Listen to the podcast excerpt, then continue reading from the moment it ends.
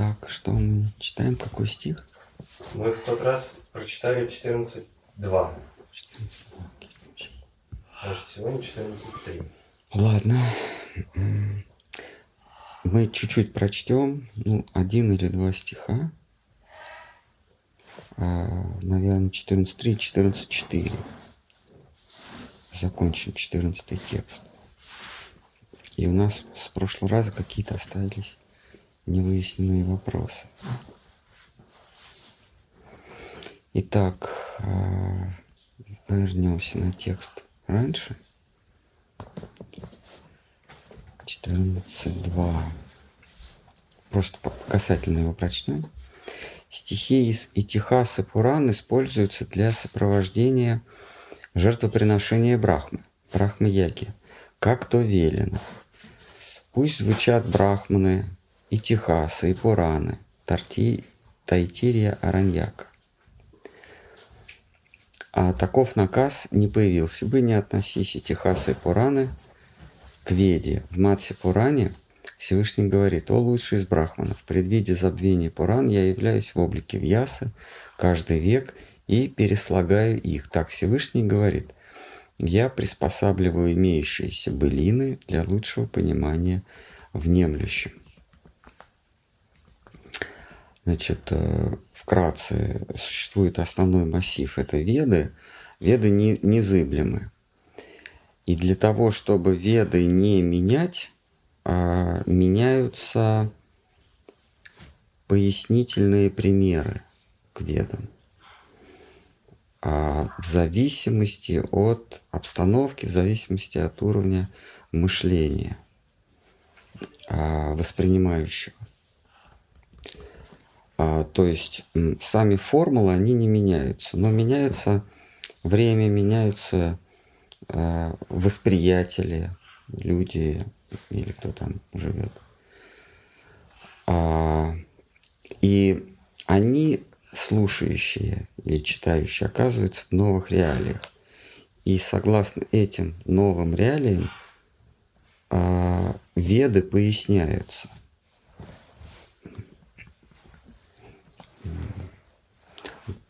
Например, в, ны, в нынешний век появились всевозможные вычислительные э, электронно-вычислительные машины ВМ, компьютеры. И э, люди живут, пользуясь этими вычислительными мощностями. И, например, примеры с с компьютерными играми, их можно рассматривать как пураны современности, потому что они поясняют некие незыблемые постулаты, некие э, метафизические постулаты, я бы сказал. Да, мы сейчас к этой мысли вернемся. Давайте прочтем 14.3. Или хотя можно и а, так. Значит,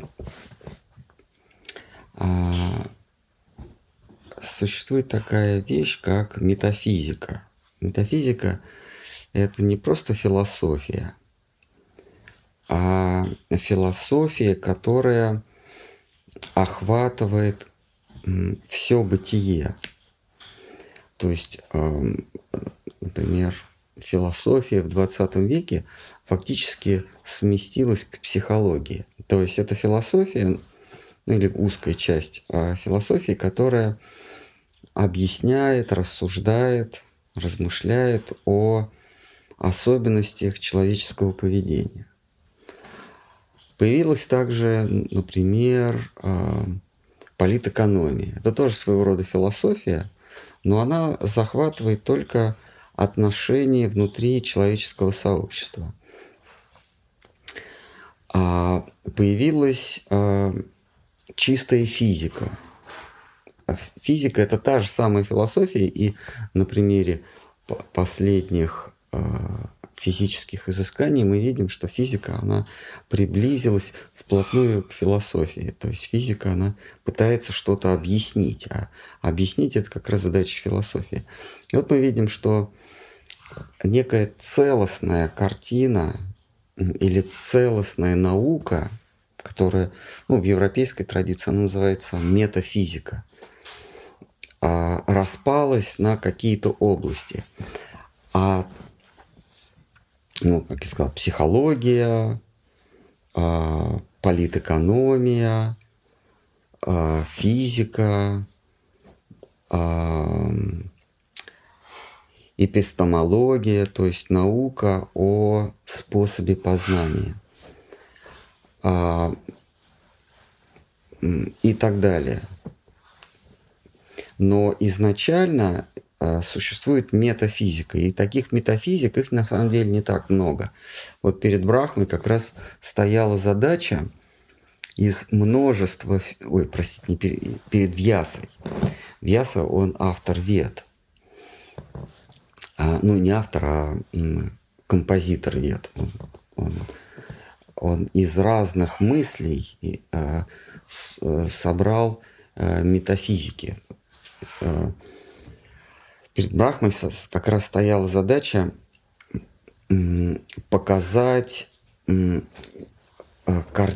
общую картину мира. То есть Бра... Вьяса, простите, не Брахма, а Вьяса. Вьяса, он такой первый метафизик потому что в его произведении э, э, предлагается полная картина мира. Сначала он э, заимствовал метафизику у других, например, мудрец Канада, мудрец Капила, мудрец Васиштха, мудрец э, э, э, сейчас не вспомню. В общем, он взял шесть мудрецов.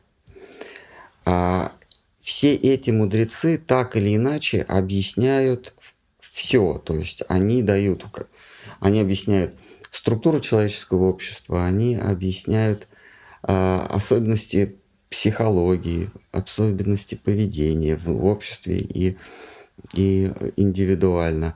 Они объясняют происхождение мира, происхождение разнообразие мира. Они объясняют а не просто происхождение, а строение мира. А, они объясняют, что есть время, что есть пространство. Вот философия или доктрина в, в санскрите обозначает словом даршан. Вот даршан, который объясняет картину мира целиком – а, а такая философия называется метафизика. И Брахма, ой, простите, опять меня на Брахму тянет сегодня. И Вьяса, он, переработав огромный массив а, мудрости, философии, он вычленил всего-навсего шесть метафизик.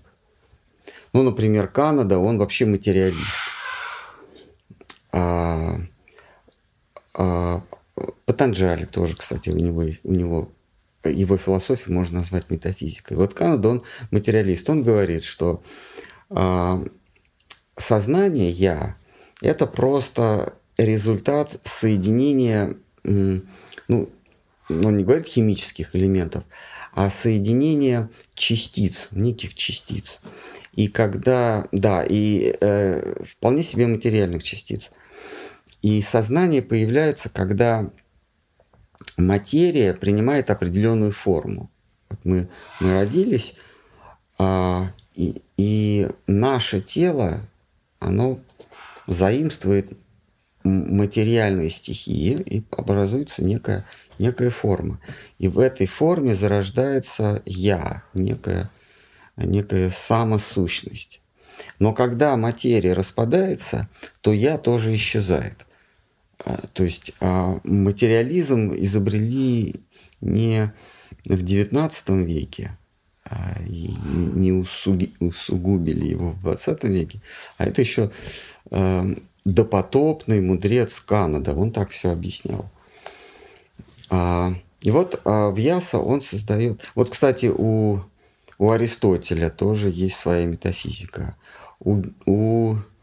Это мы сейчас говорим про философию Запада. У Платона есть метафизика, у Аристотеля, у Гегеля и у Канта. Вот у нас в нашей традиции, в западной, четыре метафизики, может быть, еще такой вот есть метафизик а, Владимир Соловьев. а не который по телевизору выступает, а, потому что он никакой не Соловьев, а Шапиро. А Соловьев а, философ, русский философ XIX века. Вот. Вот, а, значит, в чем особенность метафизики? Нужно, или философия, которая объясняет все бытие. Я сейчас не говорю, верна она или нет, но у нее есть замах объяснить все.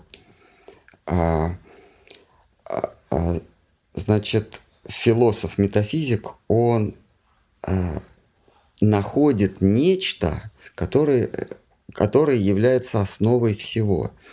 Вот у, у Платона это идея идей. Ну, мы, можем это называть Богом.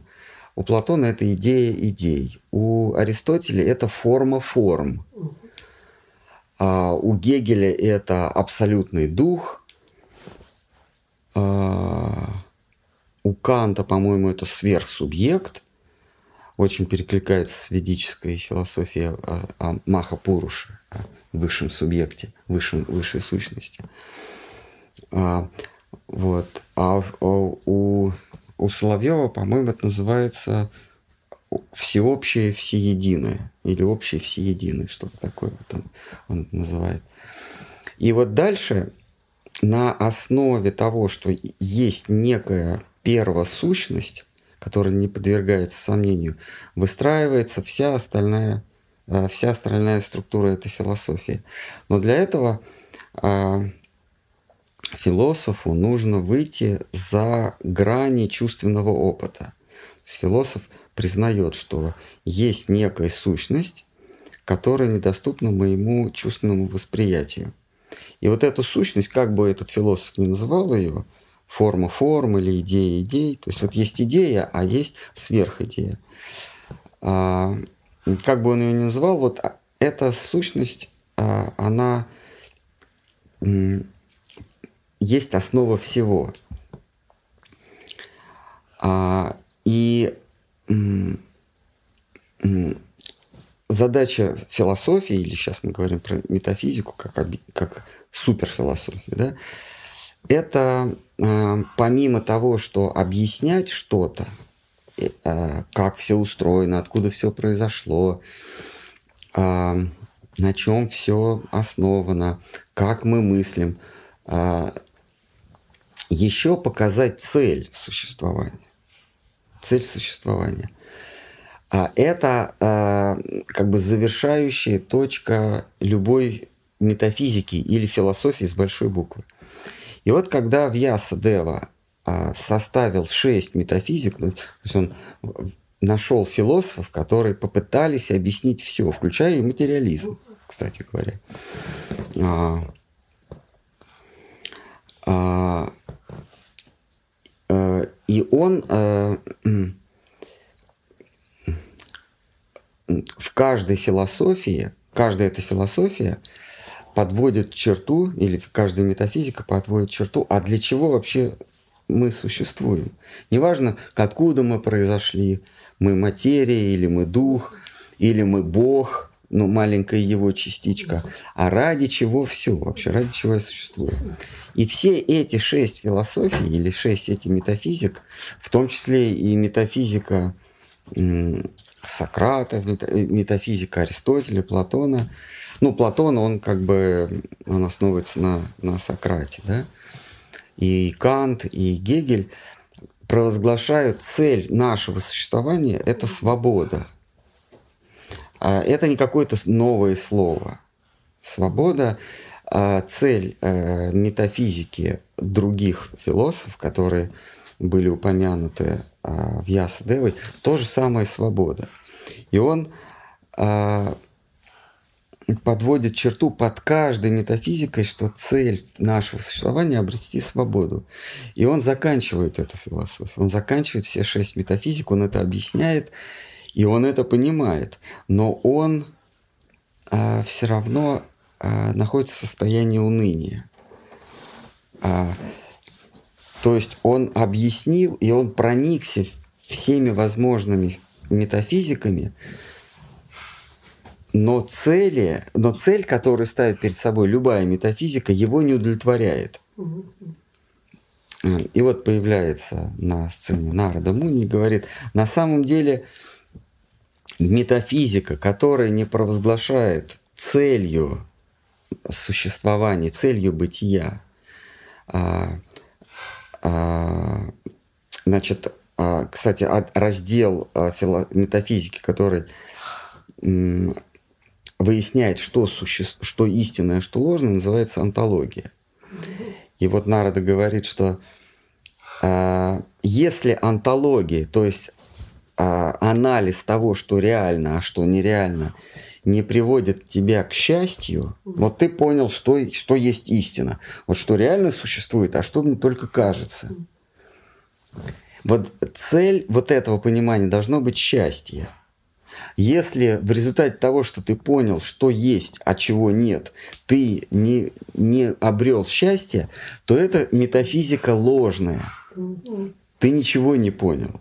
Вот Нарда ему это объясняет, что цель а, постижения истины – это счастье, а не просто а, я постиг истину, или как они говорят, истина сделает тебя свободной. Я постиг истину, я обрел свободу. То есть а, все философии, все метафизики говорят, что цель это пости... цель постижения истины – это обретение свободы.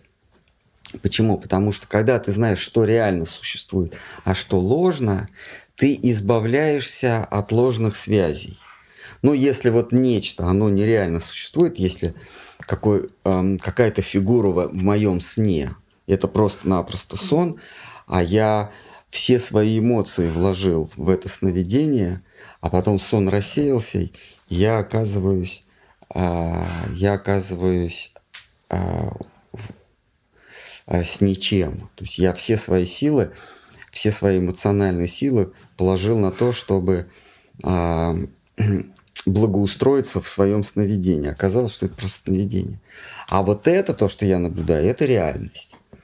Вот задача философии нас направить к реальности, то есть да, дать нам истину. Но если в результате того, что ты познал истину, ты не, не обрел счастья, то ты и не познал никакую истину.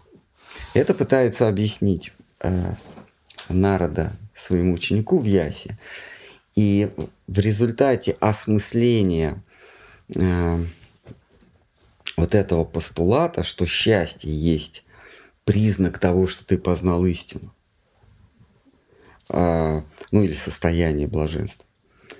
Э, вот в результате этого Вьяса строит новую метафизику. И эта метафизика полностью изложена в Шимат Бхагавата. А Шимат Бхагаватам – это подлинная метафизика, потому что она целью своей ставит счастье. Причем Бхагаватам – это наука, это не просто набор каких-то верований, а это правильная она или неправильная, но а, там есть в отличие от, от религиозных догматов, там есть ну, какая-то структура. Может быть, она нас не удовлетворяет, но тем не менее там а, антология, то есть а, разбирательство того, что есть, а, а чего нет, а, человеческое поведение, ну или вообще поведение сознательного начала, а, благоустройство общества, устройство Вселенной, происхождение Вселенной, объяснение таких вещей, как время, пространство и стихии. Там все а, гармонично друг с другом связано. Поэтому она претендует на звание философии. А, итак, а, мы закончили текст 14.2. Тут же сказано, в каждую два пара югу я делю Пурану на 18 сказаний, в совокупности заключающих в себе 400 тысяч стихов, кои сошествуют на землю. В мире богов э, сии э, на, в мире богов сии насчитываются числом в 1 миллиард. Для человека изначальная Пурана сокращается до 4, 400 тысяч стихов. Это сказано в Матсе Пуране. Ну, такая информация скорее энциклопедическая, чем, чем познавательная, чем, чем философская.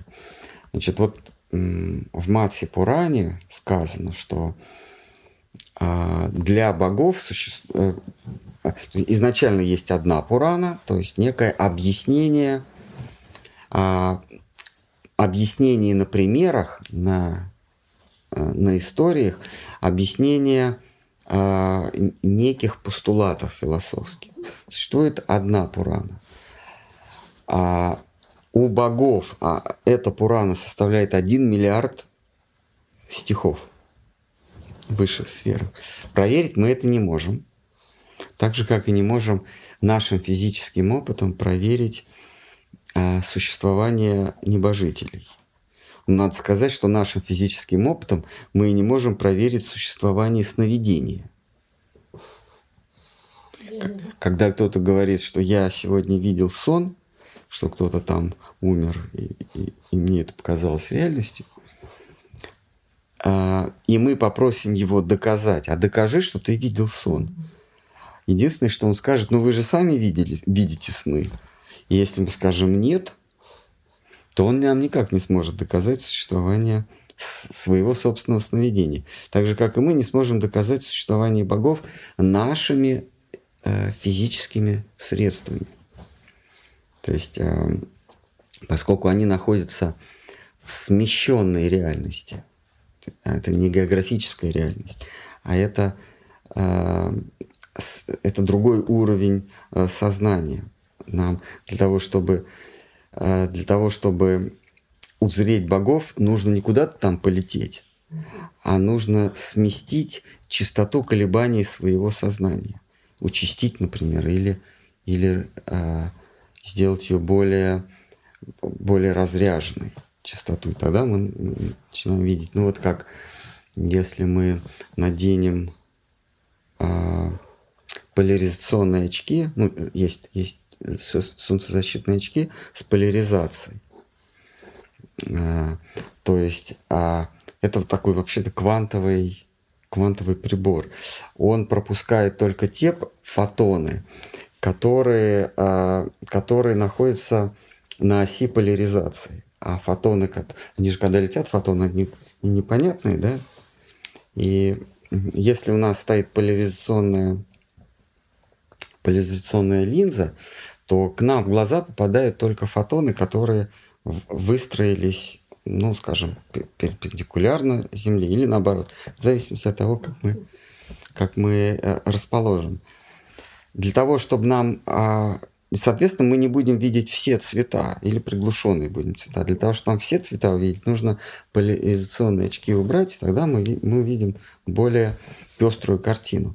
Самое интересное, что если поставить, если взять другое поляризационное стекло, а, перед ним поставить, так точно такое же, и начать смещать, вот, по, по своей оси, то на, э, при 90 градусов смещения мы вообще ничего не увидим. Будет абсолютно темнота. А при, э, а, а при развороте на 180 градусов мы будем видеть ярче. Такой, такой любопытный эффект. То есть, а, вот я вижу поляризационную картину, она она, она немножко затемняет мне видение. Если я беру второе поляризационное стекло, поворачиваю на, 100, на 90 градусов, я ничего не вижу, а потом я вижу ярче. Каким-то образом фотоны, они усиливают.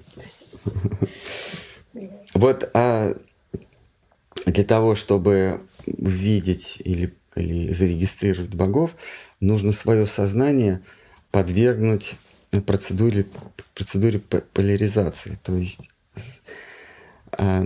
начать воспринимать мир не как разрозненные объекты, а как э, всеобщее единое. Э, вернее, мир зиждешься на чем-то всеобщем и едином. Ну, такой метод. И в ведах дается метод, как, как это сделать. А там метод с помощью мантр. То есть ман... они совершают некие обряды и читают ведические мантры, посвященные тем или иным ярусам бытия, и способны вступить в контакт с этим ярусом. Ну, а, ну, для этого нужны а, жрецы, которые эти мантры произносят. А, в, в Махабхарате и в Бхагаватам, ну, не помню, Бхагаватам, да или нет, но в Махабхарате точно, там, когда жрецы во время жертвоприношения читают определенные мантры, читают правильные определенные мантры, то, они, то присутствующие начинают видеть сошествие богов. Они этих богов видят на, на, на каких-то жертвоприношениях. Шива, Господь Шива присутствует, Брахма или какие-то другие боги сошествуют. А, а это точно было да, в Бхагаватам есть, когда Юдхиштхира совершает первое жертвоприношение э, в качестве э, императора. После битвы на Курукшетре он, совершает, он решает совершить э, Ашваметха Ягию или Раджасую Ягию. Э, жертвоприношение вновь заступившего на престол царя. И там присутствуют боги. Там, значит, э, жрецы читают мантры – и боги сошествуют к ним. Вот в ведах есть такой способ чтения мантр. Итак, 14.4, э, последний стих 14, последняя часть 14 стиха. Потому и сказано выше, оставшиеся суть Яджурведа следует заключить, что 400 эти тысяч стихов не сочинены заново, но составляют важную часть изначального повествования, усеченного для понимания смертных в их мире. Смертными называют людей, а богов называют бессмертными. Значит, вот, а, здесь говорится, что у богов а, а, весь массив знания присутствует, он составляет миллиард стихов. А для человека этот миллиард а, усекается до 400 тысяч. Ну, нужно сказать, что 18 Пуран действительно насчитывает 400 тысяч стихов. А Бхагавата Пурана насчитывает 14 тысяч стихов, Шимат Бхагаватам. И есть, а, я могу ошибиться, по-моему, Сканда Пурана, там что-то около 100 тысяч стихов. И всего их 18. А, вот самая большая Сканда, потом Бхагават, а дальше по мелочи так набегает 400 тысяч.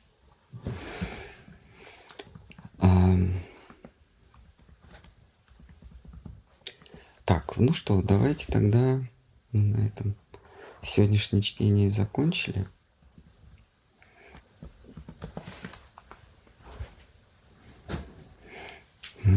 Ну, нет вопроса. Ну, хорошо. Ну, вот здесь вопрос. Сайт. А? Давайте. Сайт который. Сайта? Тут есть короткие с Ютуба. Пяти-четырехмерное пространство. Ну, давай с Ютуба. Давай с Ютуба, потом с сайта. Угу. Ритуалы христиан – это искаженные фрагменты брахманических ритуалов или оккультных, приспособленных под христианство – А какие ритуалы христиан? Там же есть разные. У каких именно христиан?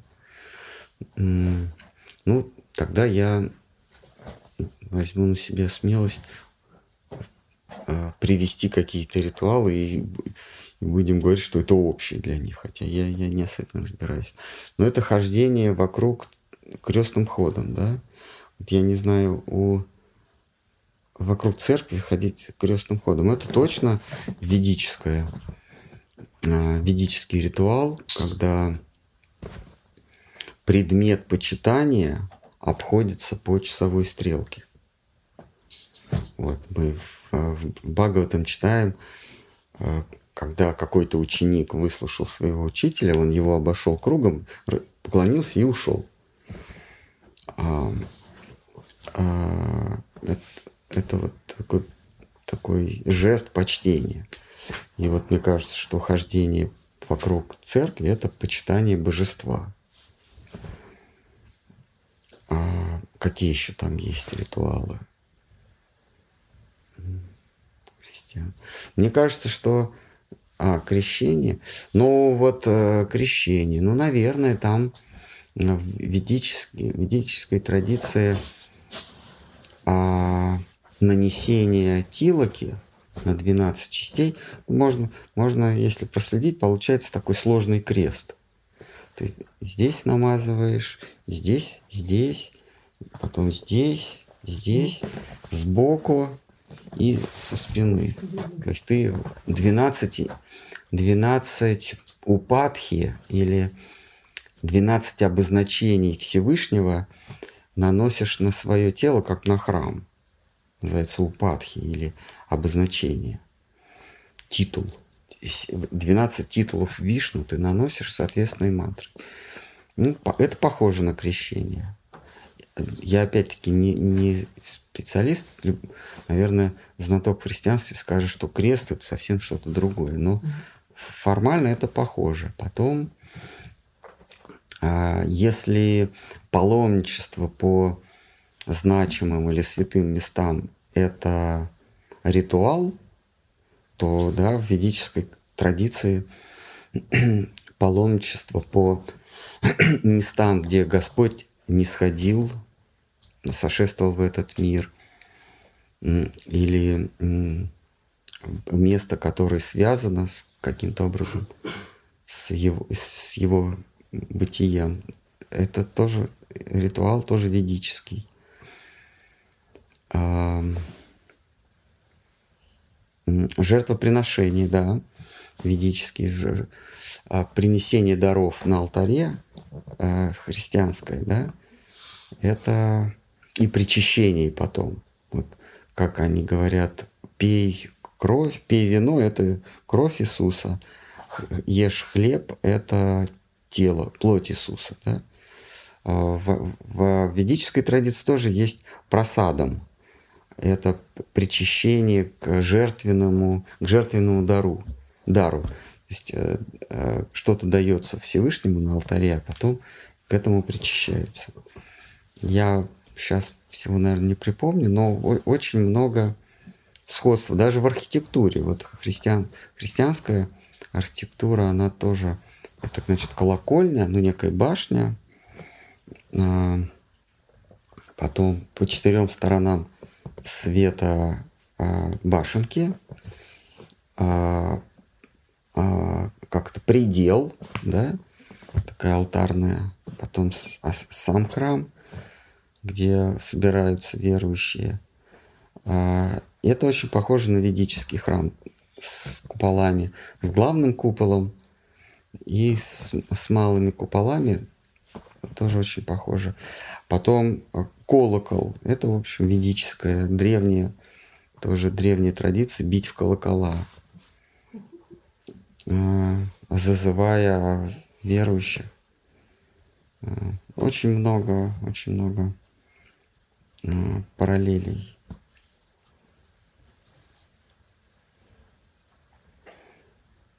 Ну и вообще на пение святого имени, если говорить о христианстве, а не о а, проторелигии а, аврамической, из которой произошло мусульманство, иудаизм и христианство, так, так называемый аврамический мир, а, где патриархом является Авраам. Вот он, Авраам, является родоначальником иудаизма, потому что от него пошел, а, пошел иудаизм. Он является а, родоначальником а, мусульманства, там он называется Ибрагим. И в христианстве он называется Абрахам, Абрахам, тоже, то же самое.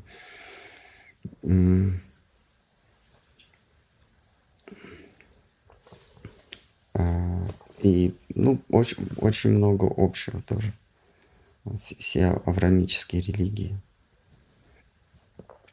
А единственное между ними концептуальное различие это то, что в, в иудаизме а, Бог, а, он ревностный, справедливый, и он творец, и за каждое отклонение от договора он карает. Завет. Да, то есть он дает завет, некий договор, который был подписан с Израилем. И за отклонение, за нарушение пункта договора Бог наказывает. Он справедливый. То в христианстве Бог, а, помимо того, что Он творец, Он справедливый, ему еще а, вменяется и такое качество, как милосердие. Что если ты уверовал в Него или в Его Сына, то даже если ты грешник, тебя Бог простит. В иудаизме такого нет. Он тебя не простит, пока ты не, не искупишь делом, а, если вообще это возможно. А христианство говорят, нет, ты просто поверь. Дело тут не обязательно, потому что перед смертью ты уже ничего сделать не можешь. Ты просто раскайся, поверь, и тогда ты будешь спасен. Вот в этом различие. Ну, то есть а, а, в христианстве к иудейскому богу добавляется новая функция прощения.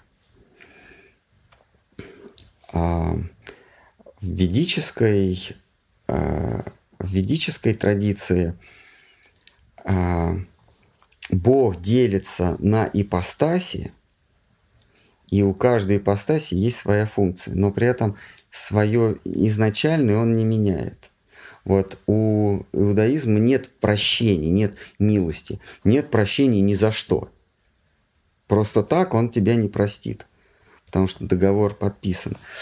И он не может сам изменить условия договора. Mm-hmm. То есть он его не может нарушить. Сам тоже. Бог говорит, поступай согласно этим заповедям, а я буду поступать вот так-то. Mm-hmm. И он не может э, э поступить. Mm-hmm а, и, иначе. В, в ведической традиции это тоже присутствует, но это выносится а, за рамки сущности Бога, и вот эта вот ипостась, которая никогда не нарушает правил, то есть ипостась высшей справедливости, называется Вишну. Вот Вишну, он награждает праведников, как, как Кришна Бхагавадгите, Кришна в Бхагавадгите на самом деле это Вишну. А вот в Бхагавадгите Вишну говорит, что я всякий раз не схожу в этот мир, награждаю праведников и караю э, злодеев. Вот. Он, не, он не говорит, что я прихожу в этот мир и смотрю по ситуации. Если ты негодяй, ты будешь нести за это ответственность. Если ты праведник, я заберу тебя в свои чертоги. А, но при этом он есть функция, то есть он есть некая ипостась э, а, Всевышнего. А вот сам Всевышний, он а, вообще не связан никакими обетами. Он может сказать, что я буду поступать так-то в, в ответ на твои действия, а сам нарушить это. То есть он, другими словами, может прийти и взять, убить праведника. Ну или не убить, а, а покарать его. Как он это делает в случае э, с... Когда он явился э, в случае с Бали Махараджем, он, он демона э, благословил, приблизил к себе. А, Инды, а, а Индре он дозволил прятаться где-то где-то в огне там прятался, что нет, не в огне, а он прятался в воде где-то среди зарослей бамбука. Ну, в общем, а, когда Господь не сходит само лично, а, он может а, поступать не совсем по, по чести, может как-то отклоняться. Давайте, может, есть еще вопросы? Нет? Раньше Дандават. Дандават прямо раз. Такой вопрос появился по поводу этикета вайшнавского. Вот мы знаем, что у нас есть основные четыре принципа, которые, несмотря ни на что, да, вот мы, мы на них ориентируемся. Вы еще говорите, когда вопрос «как», начинается с такого слова «как», то вот эти четыре принципа, да, мы им следуем. А вот если дело касается вайшнавского этикета среди преданных, часто вот такую фразу слышу сейчас, что э, самое главное, нельзя обижать преданных. И вот тут тоже такой вопрос э, появляется, что а что же под этим подразумевается? Потому что а, вы тоже говорили, да, когда мы, например, находимся в поле служения, когда мы служим, мы преданные. Когда мы начинаем там о чем-то другом разговаривать, то мы уже, может, там не преданные, да, и когда ты вроде бы кто-то старается кого-то не обижать, то а, наоборот это может как-то совершенно по-другому а, вылиться в то, что наоборот преданный обидится, да, как-то ему будет э, дискомфортно или еще что-то. То есть как этот принцип понимать и как его активно, собственно, в практике применять, вот не обижать преданных. А, преданный может обидеться на что угодно. А, а, например, если ты не хочешь с кем-то общаться, а, ты его обижаешь или нет? А тут скорее ты его, ты не оправдываешь его ожидания. Но не оправдывать чьи-то ожидания, это не значит его оскорблять. А оскорблять преданного – это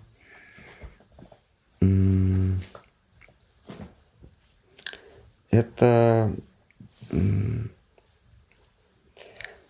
делать так, что у него будет возрастать эго, чувство собственной значимости.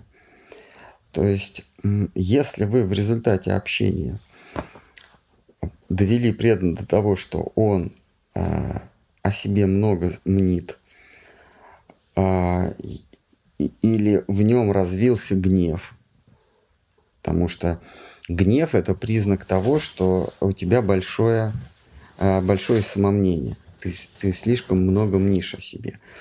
А, то есть если человек смиренен а, и а, терпелив, у него гнев не может раз, раз, э, э, возникнуть. То есть если вы в преданном вызываете гнев, то тем самым вы его оскорбляете. Поэтому вы, вы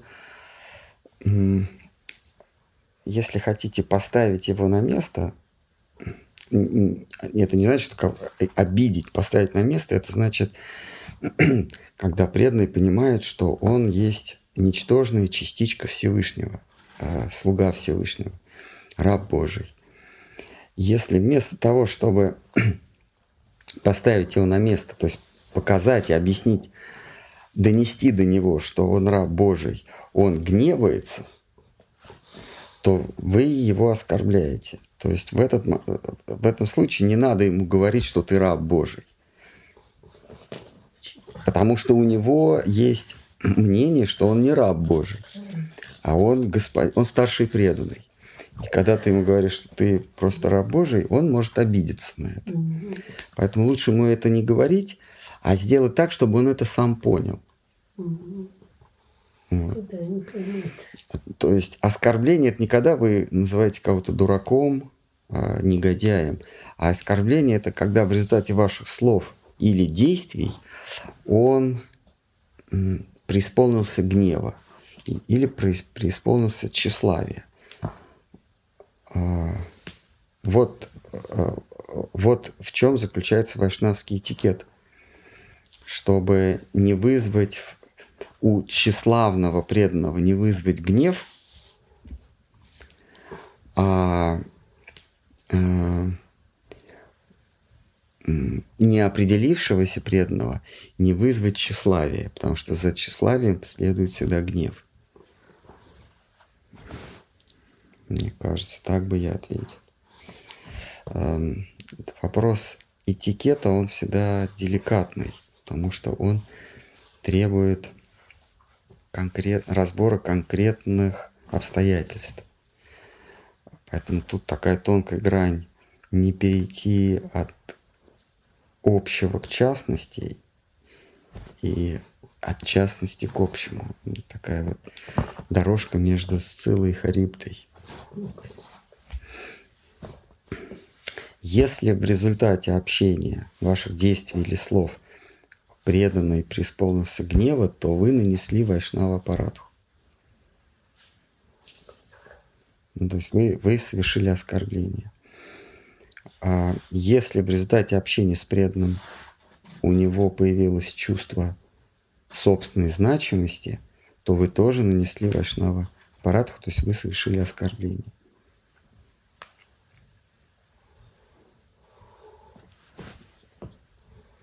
А есть ли какой-то способ, метод или что-то, может, что, о чем помнить надо, чтобы этого не происходило? Потому что, как вы вначале сказали, да, преданный может обидеться на все, что угодно. И, вот, даже не, непонятно иногда, на какие действия, какие слова могут вызвать тот же гнев или тщеславие.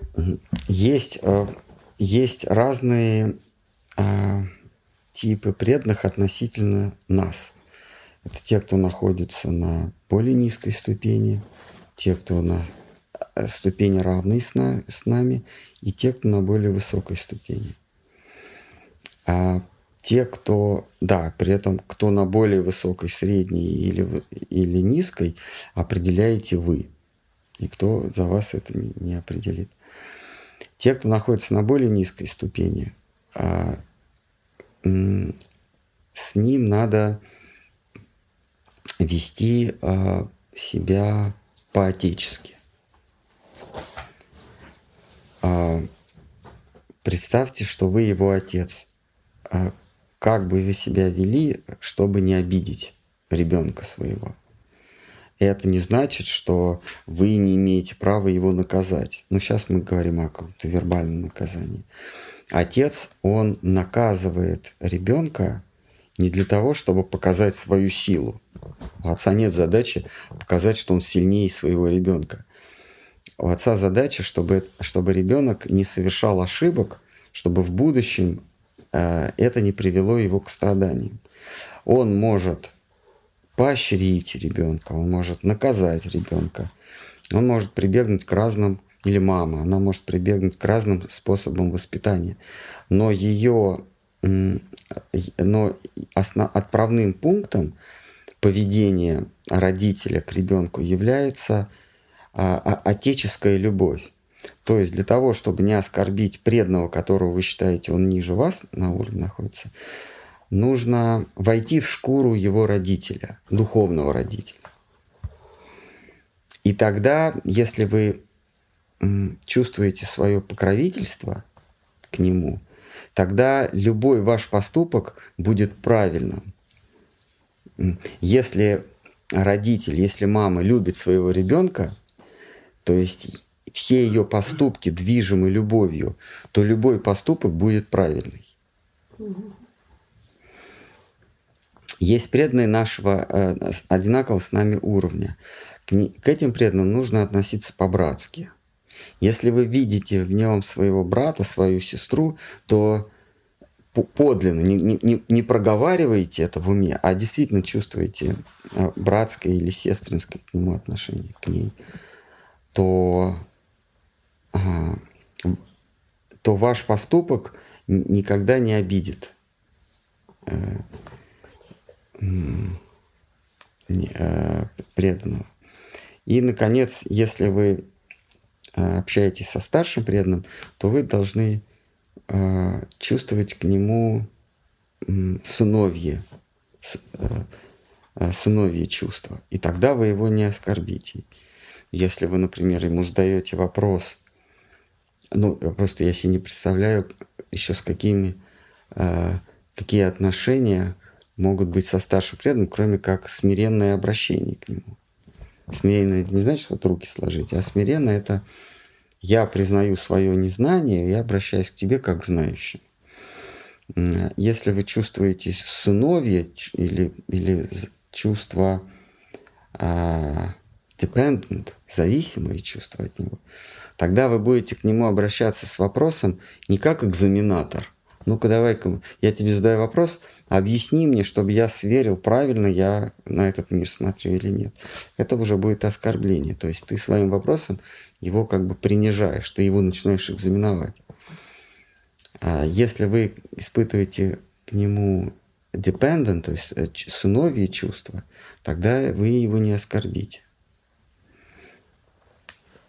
А возможно еще такой вот, э, может быть, какая-то трансформация, к примеру, в отношениях с одним преданным в каких-то ситуациях ощущать, э, что это больше дружеское там, восприятие его в каких-то ситуациях, возможно, э, наоборот, что вот хочется помочь как с точки с позиции родителя, да, то есть ну, как бы или у нас все-таки определяется одна, скажем так, вот эта раса, и остальное это уже колебание ума.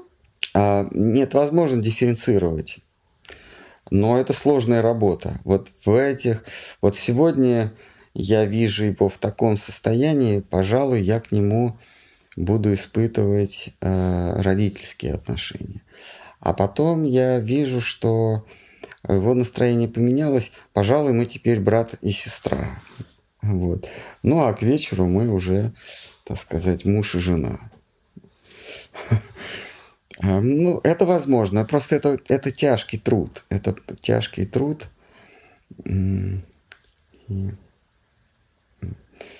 Нужно иметь большое гражданское мужество, чтобы разбивать общие отношения на, на секции. Здесь я, здесь мы, мы братья, здесь я старший, он младший, а здесь я младший, он старший. Проще вообще не общаться, потому что может с ума сойти. Но это мое мнение, каждый, конечно, решает.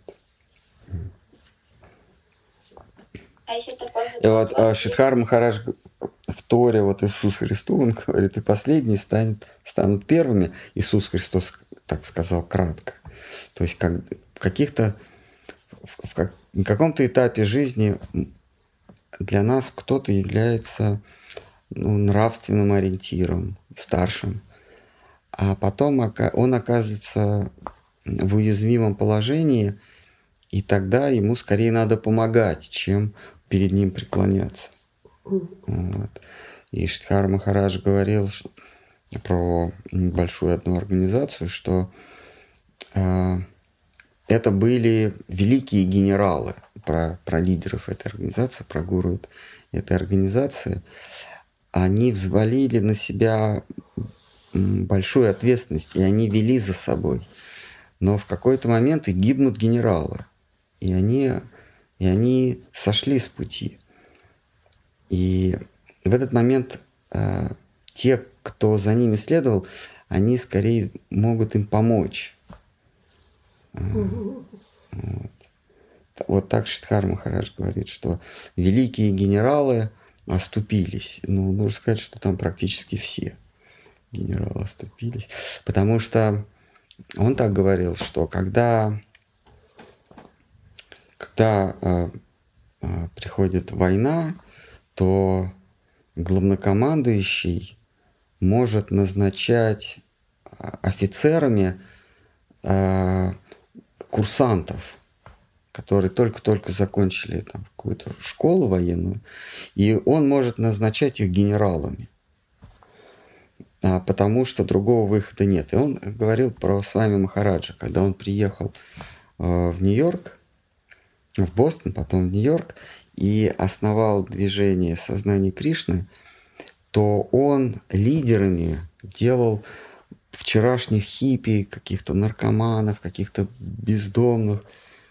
А он делал их лидерами, и он под их руководство ставил вновь приходящих.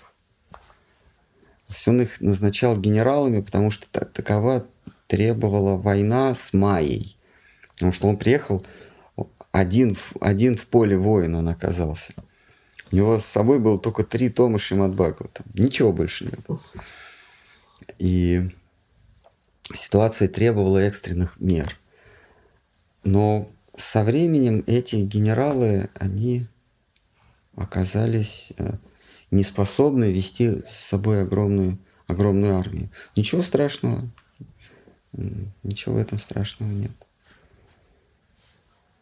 Хорошо, такой еще вопрос. Если все-таки оскорбление было нанесено точному аппарату, когда мы с нами, если я не ошибаюсь, историю Харидаса Такура и Пундарика эм, когда э, один другого как бы оскорбил, да, нанес ему оскорбление, и единственный выход это был э, принять Пундарика Веденити как своего учителя.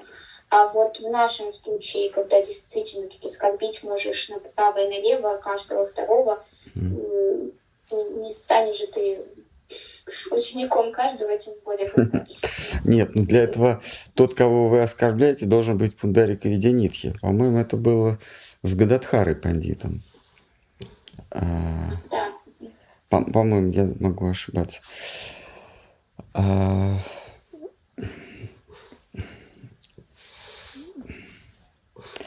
для этого э, объект оскорбления должен быть как минимум Пундарика Видянитхи или Нитянанда Прабу, как в случае с Джагаем Мадхаем.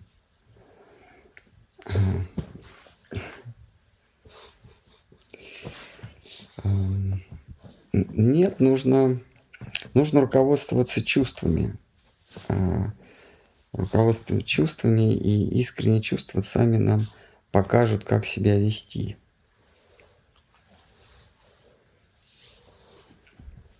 Вот это такой. Штхар Махараш приводит пример, когда королева э, Виктория выходила замуж за принца Альберта, за немецкого принца Альберта, английская королева.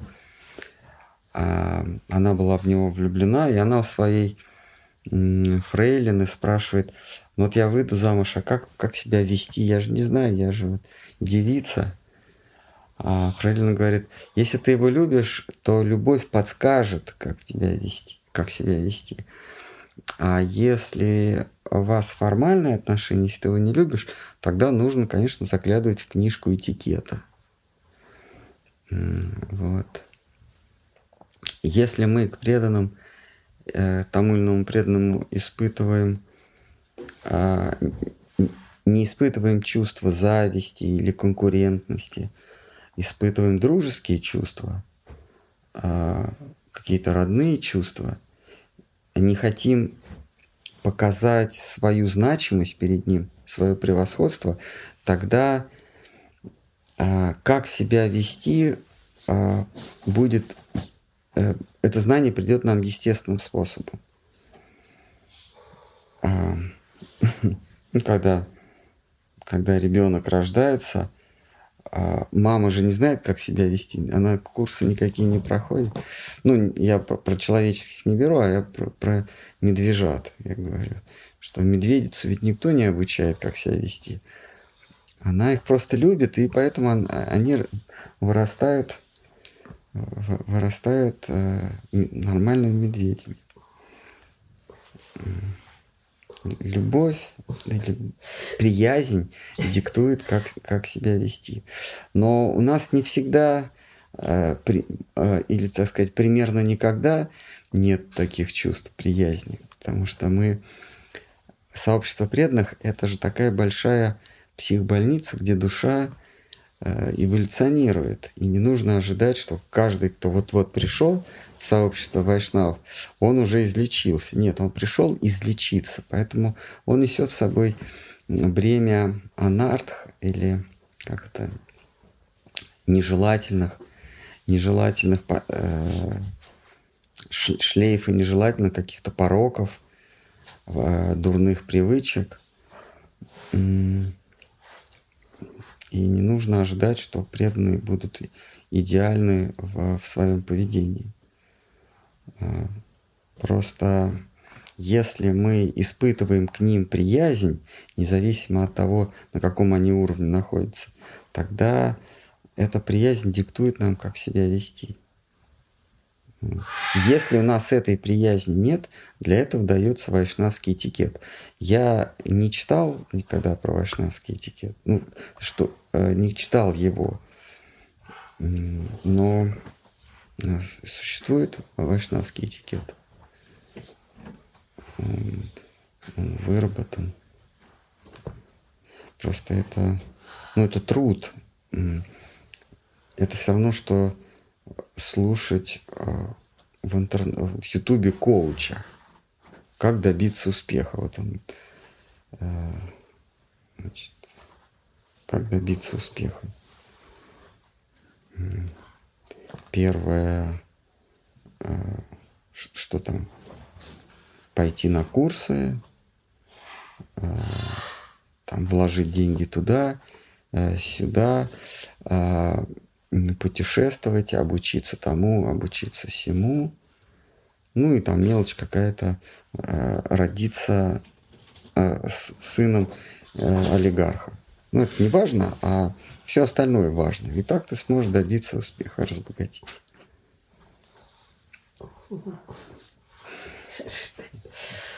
Э, ме- Мелко. Родиться, родиться ребенком олигарха, а дальше уже целый список важных дел. Как разбогатеть.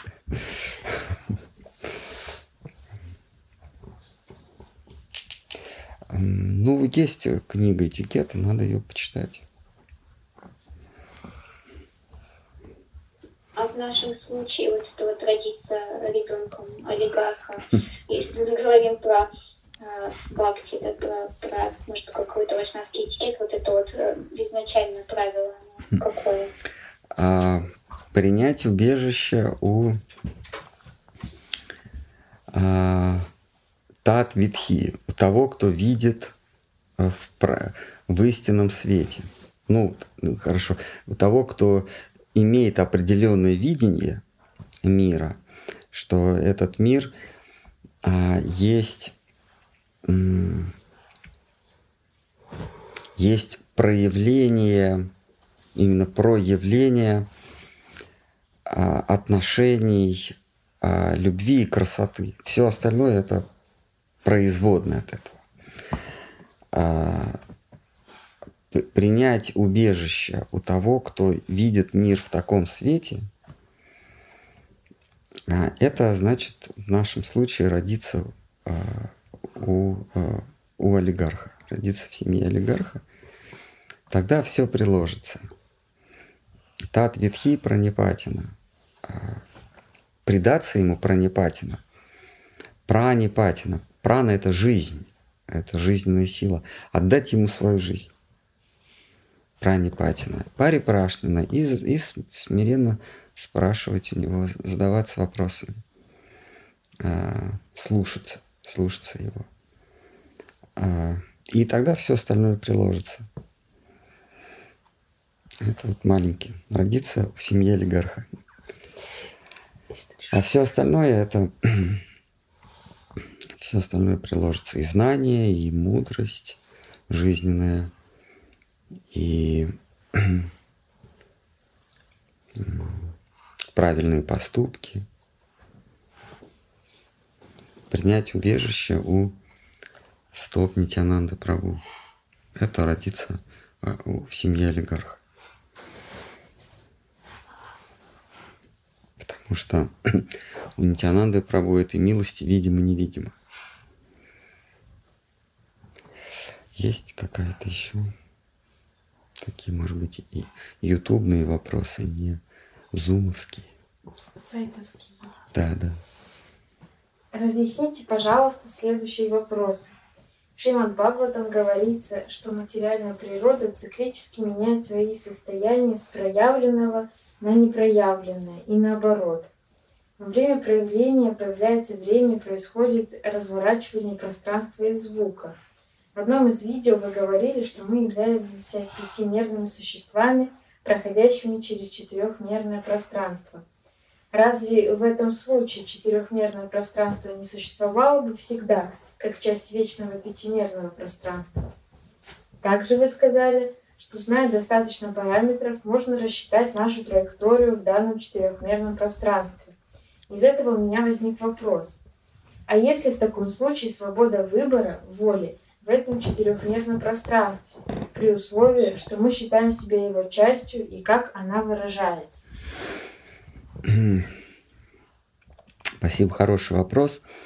А, Мы бы были частью, если я не ошибаюсь, э, если я правильно понял, что существует ли четырехмерное пространство независимо от нас, а, а, вернее, от, от, а, от пятимерного, да, а, значит, оно бы существовало, если бы эти четыре, эти, это четырехмерное пространство не было бы частью э, пятимерного пространства, которое есть сознание.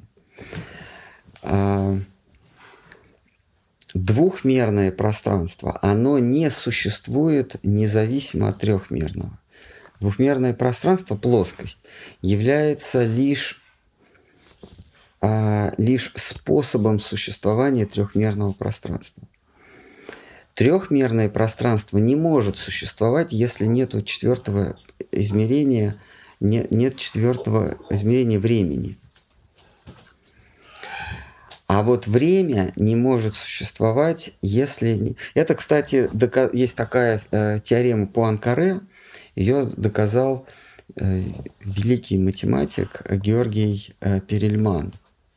Он как раз доказал невозможность существования более мелкого, более простого измерения без четвертого, без, без более сложного. То есть любое любое простое, любое простое пространство является лишь проекцией более сложного. Само по себе оно существовать не может.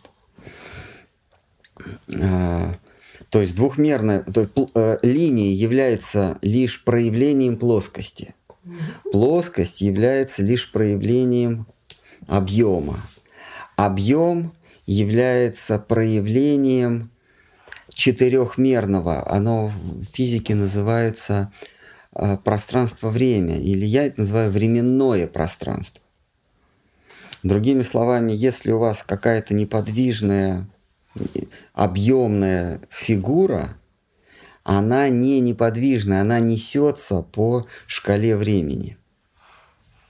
Ну, но мы эту, шкалу времени не ощущаем.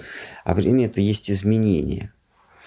Изменение порождает э, трехмерные фигуры. Трехмерные фигуры порождают плоско, плоскостные фигуры. Плоскостные фигуры порождают линии или отрезки, а отрезки порождают точку. Но э, временное пространство есть лишь э, отражение сознания. Время существует в сознании. Другими словами, изменения, они возможны только в сознании.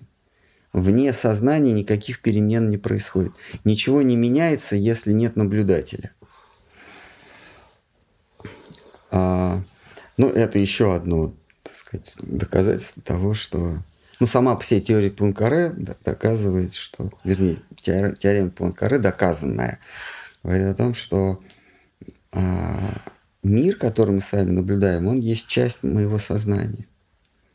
Не я появился, живу в мире, а мир сконструирован мною, а, в моем уме. Вот. Ну, как-то так. А, перемены существуют только в сознании наблюдателя. Вот а, мы пятые, когда я говорю, что мы пятые, а, пяти, пятимерные э, существа, я имею в виду, что мы есть сознание. Но мы можем быть, можно нас обозначить и трехмерными существами, если под пространством, если пространство мы не делим на глубину, высоту и ширину, а просто говорим а, пространство. Все. Не, на, не важно, что там э, X, Y или Z. Просто пространство. Тогда есть пространство, время и я. Пространство существует во времени, а время существует во мне. Тогда, получается, мы трехмерные. Просто в, в геометрии взяли и э, пространство разделили на три э, оси. Почему? Потому что э, ну, в геометрии считается, что любое положение предмета можно э, описать э, тремя величинами. Вот как, любой предмет в пространстве можно четко описать тремя А, Длина, высота. да, длина, высота, ширина. Дли- Тремя осями.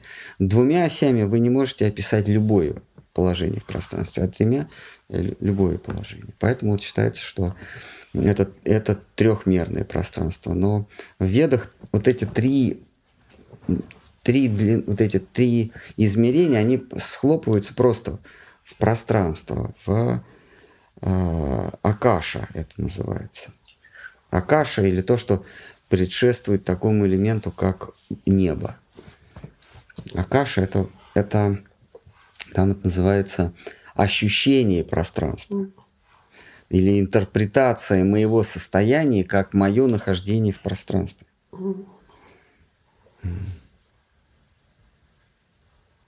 Например, я наблюдаю определенные линии и определенные цвета, и я заключаю, что я нахожусь в комнате.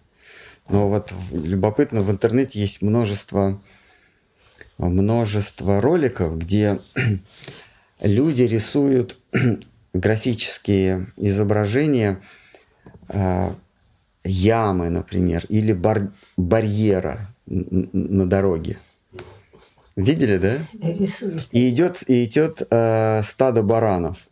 И, и они видят просто рисунок э, мелом на, на асфальте и начинают это препятствие обходить. Или там нарисована яма, но в правильной перспективе. Да, то есть вот э, нарисована вот прям вот яма.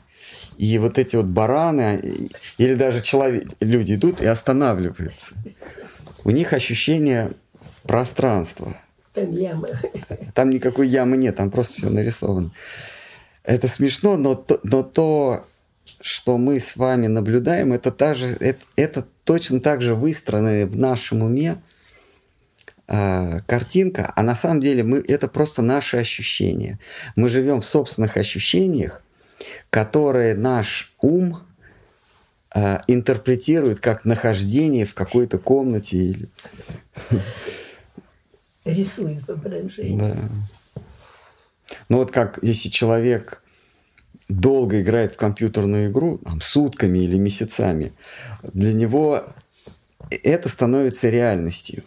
Он там, он уже знает улицы, э, все улицы в э, GTA, н- название, да, может путешествовать. Там, там правда, все просто, ты не в каждый дом можешь зайти, а здесь это такая же игра, но ты можешь зайти в каждый дом. Ты можешь с, с любым поговорить, а там ходят какие-то зомби, ты с ними, ты можешь его ударить, он побежит. Но, но со временем ты упрощаешь это пространство, тебе кажется, оно реальным.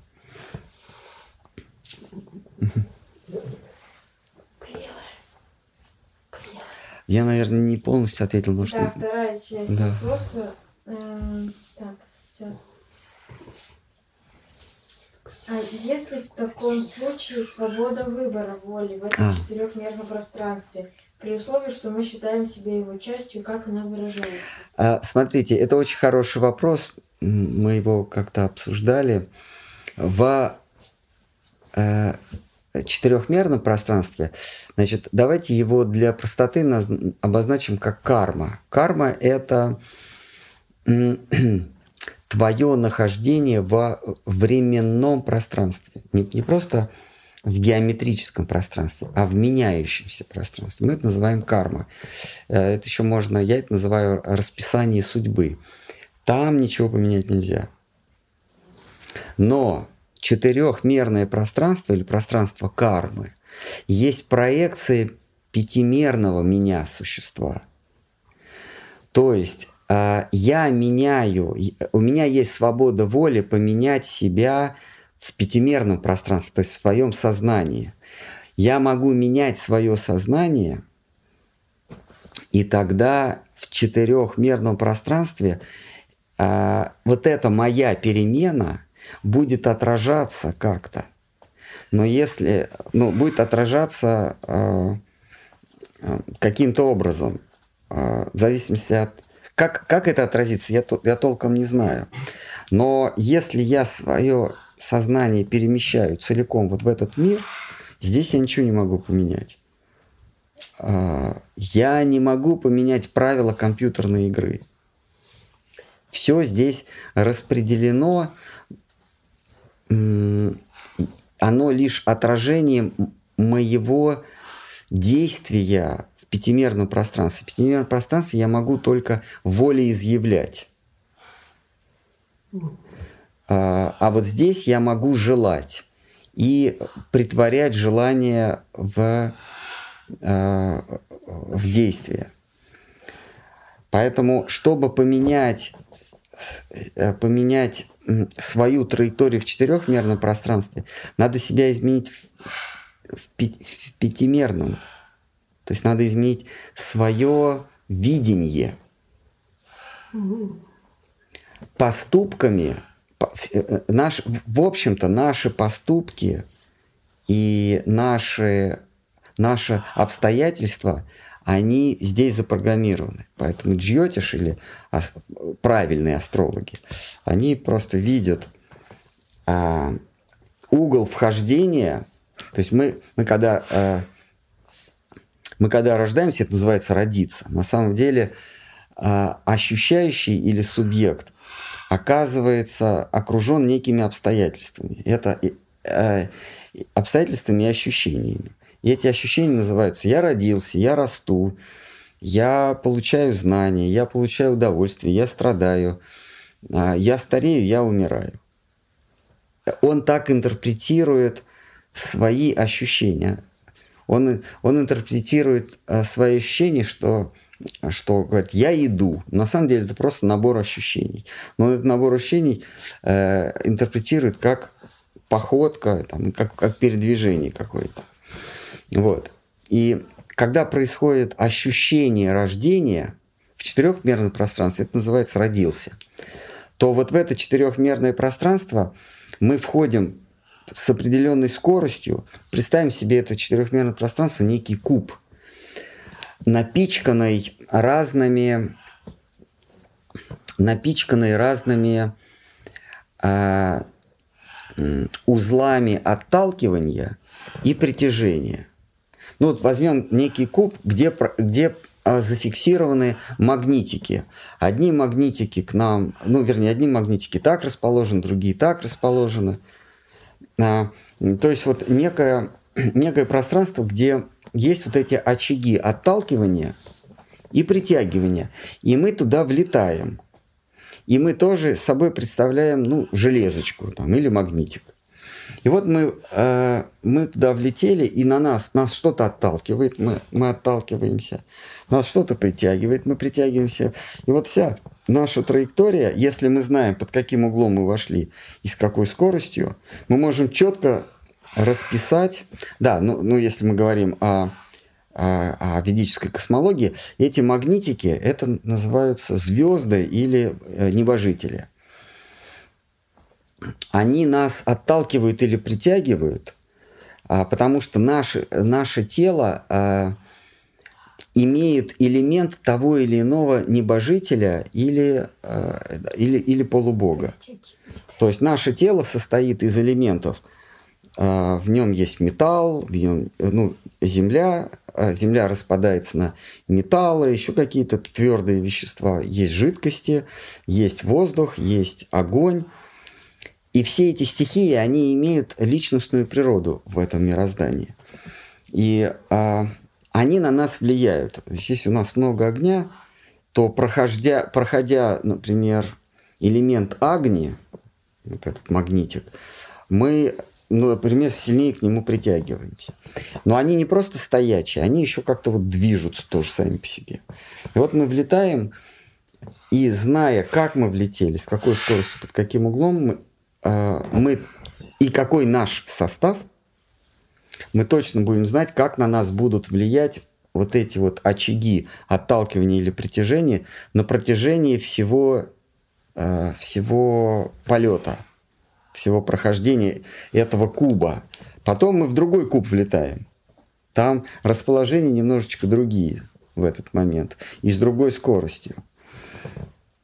А, и вот это изменить нельзя. Все, мы в четырех, оказавшись в четырехмерном пространстве, в пространстве кармы, мы ничего изменить не можем. Но мы можем а, понять, что мы оказались в четырехмерном пространстве, и этот мир всего-навсего череда моих ощущений. Тем самым мы выскочили из четырехмерного пространства и ощутили себя э, кшетрагья, видящим. И вот тогда четырехмерное пространство рушится, потому что в этом состоянии на, наше тело, наша оболочка не состоит из земли, воды, огня и воздуха. А это лишь временная оболочка, мы ее даже видим, наше тело со стороны. Оно там чему-то подвергается. Его куют, его кантуют, его переворачивают. Но с ним что-то делают. Но ты так и не вошел в это четырехмерное пространство. Ты понимаешь, что это все в твоем уме. Поэтому Кришна говорит, ты можешь изменить карму, или ты даже можешь ее совсем а, а, раз, узел кармы разорвать, но мечом знания. А что такое меч знания? Это, это понять, что единственная реалия – это я. Все остальное есть предметы моего наблюдения, а они есть сновидения. Как только ты это позна- понял, то карма уже не существует. И тебе не надо ее менять, потому что это просто картинка какая-то.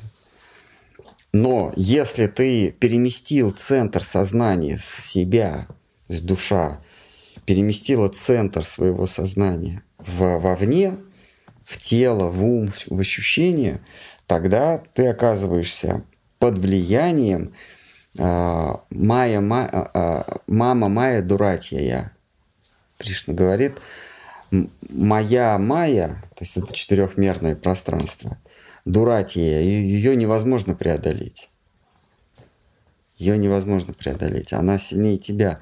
Ты просто будешь лететь в этом четырехмерном пространстве, и тебя будут одни магнитики отталкивать, другие притягивать. Ты ничего с этим не сделаешь. А. Это и есть круг самсары. Ты можешь там в нем а, поменять положение и оказаться в более а, в этой, в этой дыре, в этой на более высоком уровне платформы, на 33-м или на 6-м. Мы вчера смотрели замечательный фильм а, философский «Платформа», там, где а, главный, ну и все герои, они перемещаются с уровня на уровень. На высоком уровне у тебя есть все удовольствия, еда самого высшего качества, а до адских уровней, ну до низших уровней ничего не доходит, и они там живут в аду, едят друг друга, убивают, там, там есть идеи мессии, который хочет, который хочет всех спасти, распределив между живыми существами по справедливости. Но у него не получается. Там ну, много таких пластов смыслов. Этого зайн смыслов очень много. А, есть какой-то еще вопрос?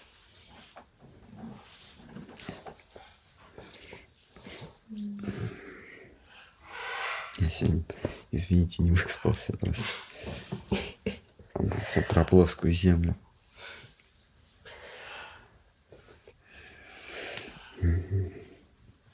Ну и нет тогда, хорошо.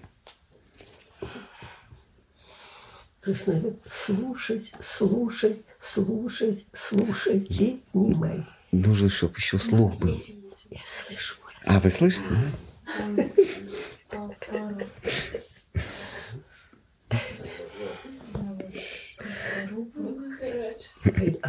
Давайте.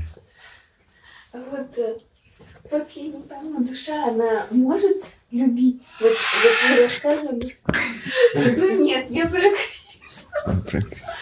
вот она может любить Кришну, или же, или же мы можем только чувствовать, вот вы говорили, что а, там мы, ребенок не может любить родителей, да, то есть он ниже занимает положение, чем, или, или с учителем, мы не можем любить учителя, да, а может, а вот с Кришной такое же, же положение, мы его не можем любить?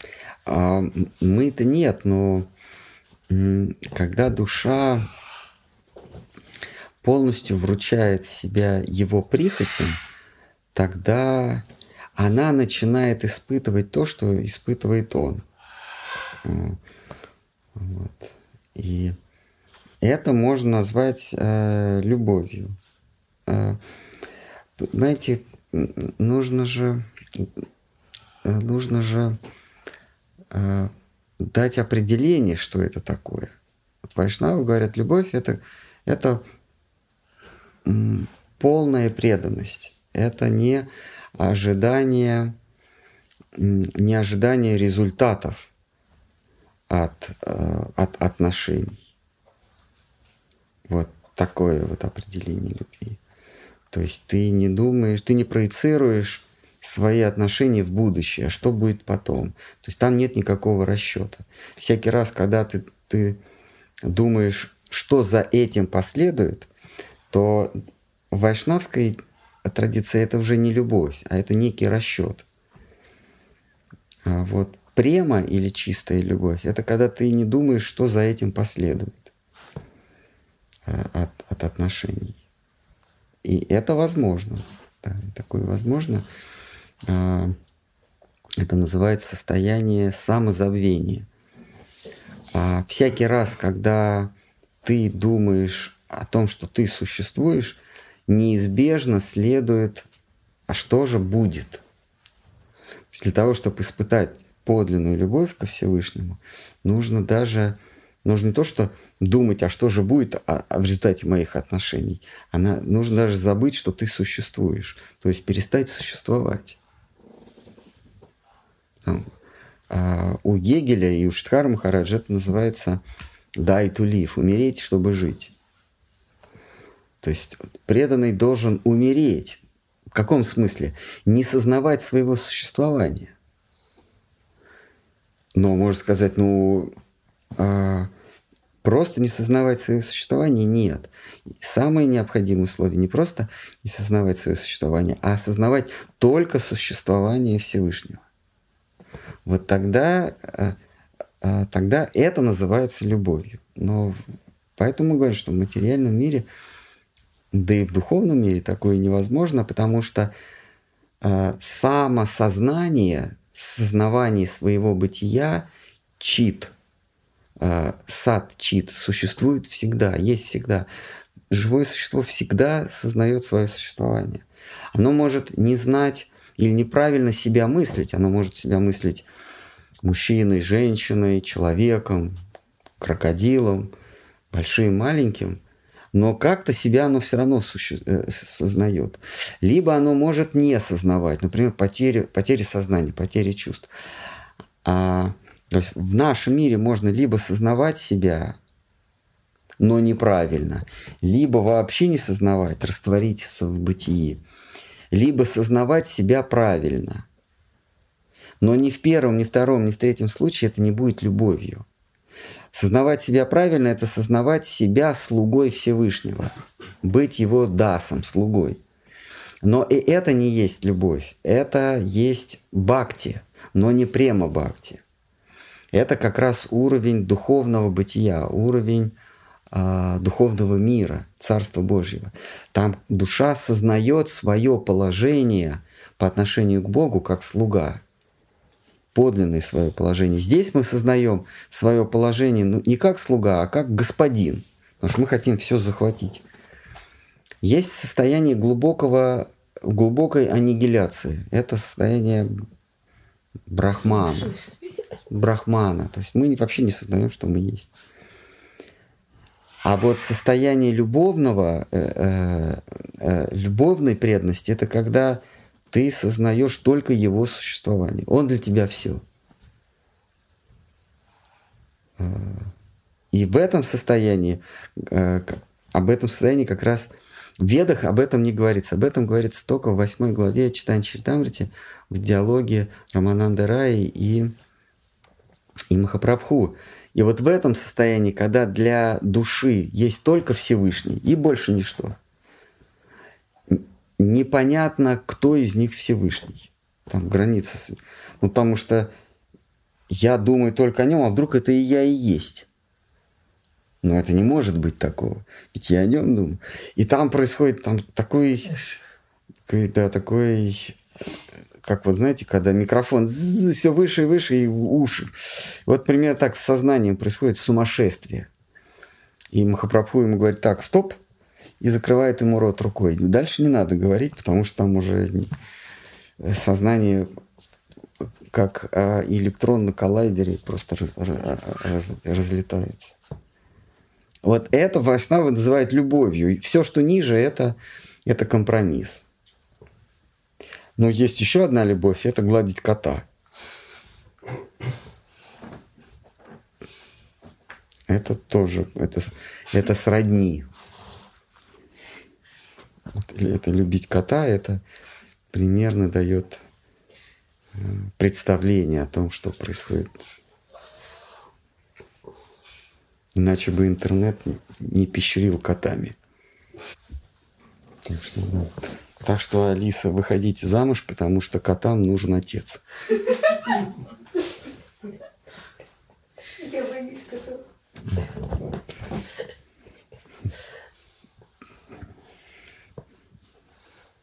Махарадж. А вот каждое э, более высшее измерение, оно, получается, контролирует более низшие измерения. И что вот может быть выше сознания? не могу а, Мы можем лишь сказать, что есть что-то выше, но поскольку это э, как а, плоскостная конструкция не может понять объем, также мы, как э, сознание, не можем понять, что выше нас. И тут на помощь нам приходят сущности, существа, мудрецы, святые, которые нам подсказывают, что выше. А они говорят, выше – это ананда, блаженство, счастье. А сознание есть лишь усеченная проекция счастья. Поэтому есть такая формула э, сад чит ананда. Блаженство, а, его, его проекцией является сознание. Сознание – это не полное счастье. Когда я не счастлив, не в смысле я страдаю, а я не испытываю счастья, я осознаю, что я есть. То есть я, я, э, э, я познал сущность, я познал истину. Познание истины гарантирует тебе, что ты не счастен.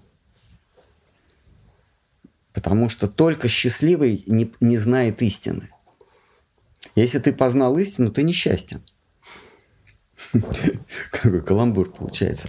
А вот проекцией сознания является существование. Вот бытие есть усеченная, усеченная проекция э, сознания. Бытие существует в сознании. Сознание существует в счастье. А, но так же, как трехмерное существо не может постичь четырехмерной реальности – также пятимерное существо, то есть мы, сознание, не можем постичь э, счастье. Оно за границами сознания находится. А к нему можно соприкоснуться, но это всегда заканчивается трагически. Э, происходит потеря сознания или потеря, потеря а, разумности. И а Читание Чаритамрита как раз книга об этом. История одного безумия, когда сознание чайтанья, да, чайтанья это чит, чайтанья это от слова чит, сознание. Когда чайтанья, сознание, пытается прикоснуться к Кришне, Кришна чайтанья. И в результате происходит аннигиляция, происходит разрушение сознания, происходит э, безумие. История одного э, безумия. Мы не способны это постичь. Ну, у сознания нет инструмента. Глаз не может видеть свет. Но глаз может видеть то, что освещено светом. Когда мы что-то видим, а, мы можем заключить, что есть свет и есть источник света. То есть сам свет мы не видим, но потому что мы видим что-то благодаря свету, мы можем сказать, что свет есть. Но глазами мы никогда его не увидим. А чем же мы его увидим? Вот эта вся манипуляция. Благодаря тому, что я вижу что-то, я делаю вывод, что есть свет. Как это называется? Это называется умозрение. То есть я свет увидел, гла... увидел не глазом, а умом. А глазом я могу увидеть тень. Ну, то, что мы с вами наблюдаем, на самом деле это тень. Нас не должно смущать, что она разноцветная тень. Это мы с вами видим только тень. Материальный мир, вернее, мир чувственного восприятия – это мир тени. Это игра света. По сути дела, это игра света. А, то есть, наблюдая за предметами, я могу умом Умозрить. умозрить, да, я могу умом увидеть свет а увидя умом свет, я могу разумом заключить, что свет – это я. Исключить. А- Она от меня исходит, этот свет. Я есть свет, из которого все исходит. А, Я есть сознание, я есть сознающий и тень, и свет. А, То есть я есть разум. Но благодаря тому, что я разумен, я могу заключить, что есть а, счастье. Потому что я не просто смотрю на что-то, а я ищу счастье. Цель моего наблюдения, э, слышания, обоняния, я чего-то ищу. Любое наше действие – это поиск чего-то. Мы разрушаем, поддерживаем. Да, помните, мы говорим, что все, все действия, все глаголы – это либо разрушение, либо поддержание, либо творение. Я творю, разрушаю и поддерживаю, пусть это даже в уме, для чего-то, я чего-то хочу. А чего я хочу? Я хочу чего-то, после чего у меня не останется желаний. Да, то есть если я хочу свободы, а я могу сказать, для чего? Значит, свобода не конечный пункт. Я любыми действиями произвожу какой-то какой поиск. Действиями активными или пассивными. Пассивное действие – это ощущение. Активное – это изменение чего-то. Я все, что я делаю, я делаю ради чего-то. И вот то, ради чего я, я делаю, это и есть а, как бы понимание, что я это делаю ради счастья. То есть я могу понять, что я ради чего-то делаю и достигнуть чего у меня не будет желаний. И вот это вот состояние неимения желаний есть счастье. Потому что, например, мы ищем свободу. Хорошо, ты ее обрел. Для чего? Для чего, для, для чего мне свобода? А что там делать? Да, счастье. И так вот любое, что бы мы не видели, что, на что бы мы не смотрели, что бы мы не обоняли, мы это делаем ради счастья. Слышали, а, ощущали на вкус. Да? Ну вот э, само желание, не иметь желания вот в этом счастье, когда нет никаких желаний, это ведь тоже желание. Да. Ну, ну а, а как это там, что нет желаний? Это ведь тоже желание? Нет, а, я не, у меня нет желания, чтобы не было желания. У меня желание чего-то, но умом я и разум я не могу понять. Но я только, но я знаю, что соприкоснувшись с этим чем-то, у меня не будет желаний. Не отсутствие желания есть моя, мое желание, а желание чего-то, соприкоснувшись с которым я избавлюсь от... Не, вернее, я, я потеряю всякие желания. А если даже не потеряю, мне это не важно. Главное, у меня это будет что-то. Вот это и называется счастье. И святые говорят, что это Кришна. То есть, обретя Саити с Кришной, а, мы не будем желать больше ничего. Это ананда, самодостаточность. А, наверное, на этом. Еще вопрос. Давайте, да. Сварупа живого существа заложена заранее потенциально. А, сейчас. Или на его духовный облик влияет гуру, находящийся в определенной расе с Господом, которого ученик принимает. Заложено потенциально или... э, То есть, э, есть ли у нас сварупа? А, нет, а, живое существо есть, а, есть форма или есть проявление э, единого всеобщего духа. То есть э, частичка является порождением целого. А, Этот всеобщий дух, он не имеет формы. И мы, мы появляемся а, бесформенные, и, эту фор- и какую-то форму мы в этом мире приобретаем. Я приводил пример с э, монеткой. То есть один рубль а, не имеет формы. Для, для а, Центробанка рубль, он бесформен, это просто единичка, виртуальная, воображаемая. Но здесь, на нижних этажах, рубль это конкретная монетка. А, в- если смотреть с высока, то все живые существа, они одинаковые. У них есть форма замысленная. Это форма служить целому. Частичка замыслена как э, обслуживающее единое целое.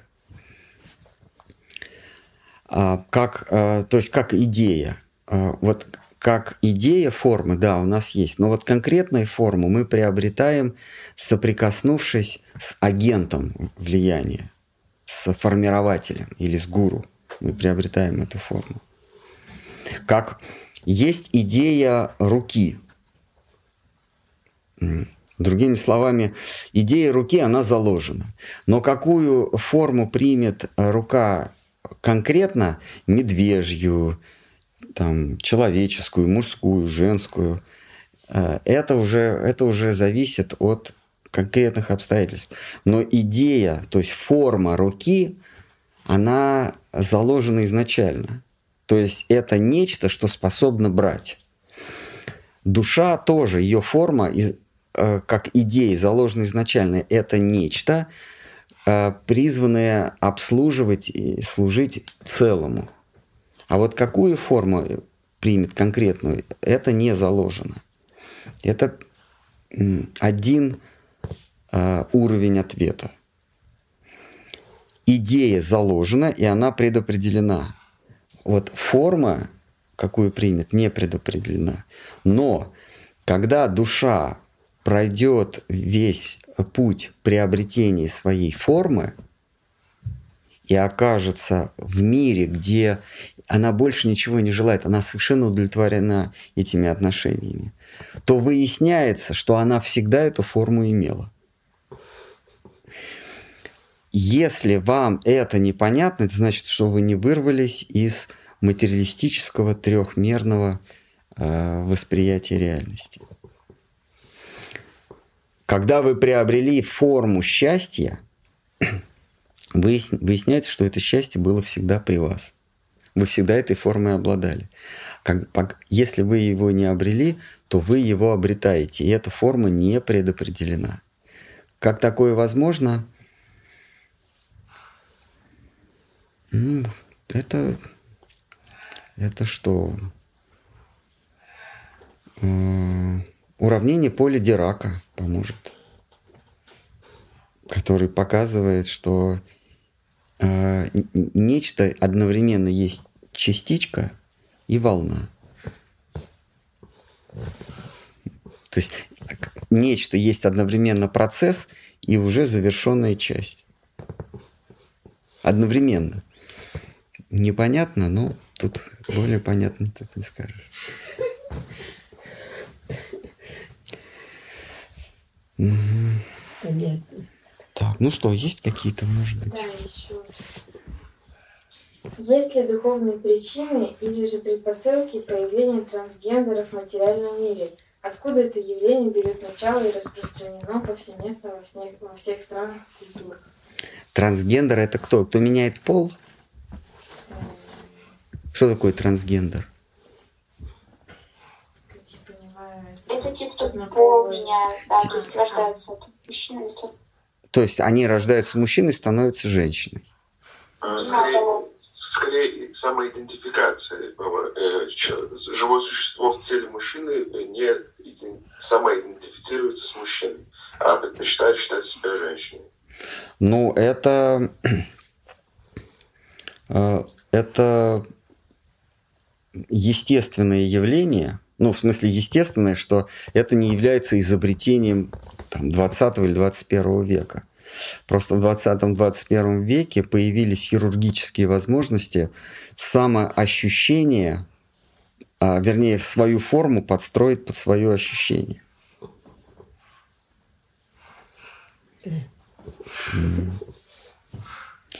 Но это лечится, это лечится хорошим кастетом. Ну вот есть фильм «Баллада о гусаре». Там, помните, она, она решила, э, э, девушка, пойти в армию сражаться, с, в русскую армию, сражаться с Наполеоном и притворилась корнетом. И у них потом был роман с э, Юрием Яковлевым. Ну, с Ипполитом Матвеевичем, который, э, как же его звали в балладе о гусаре как-то. Вот. Так вы корнет?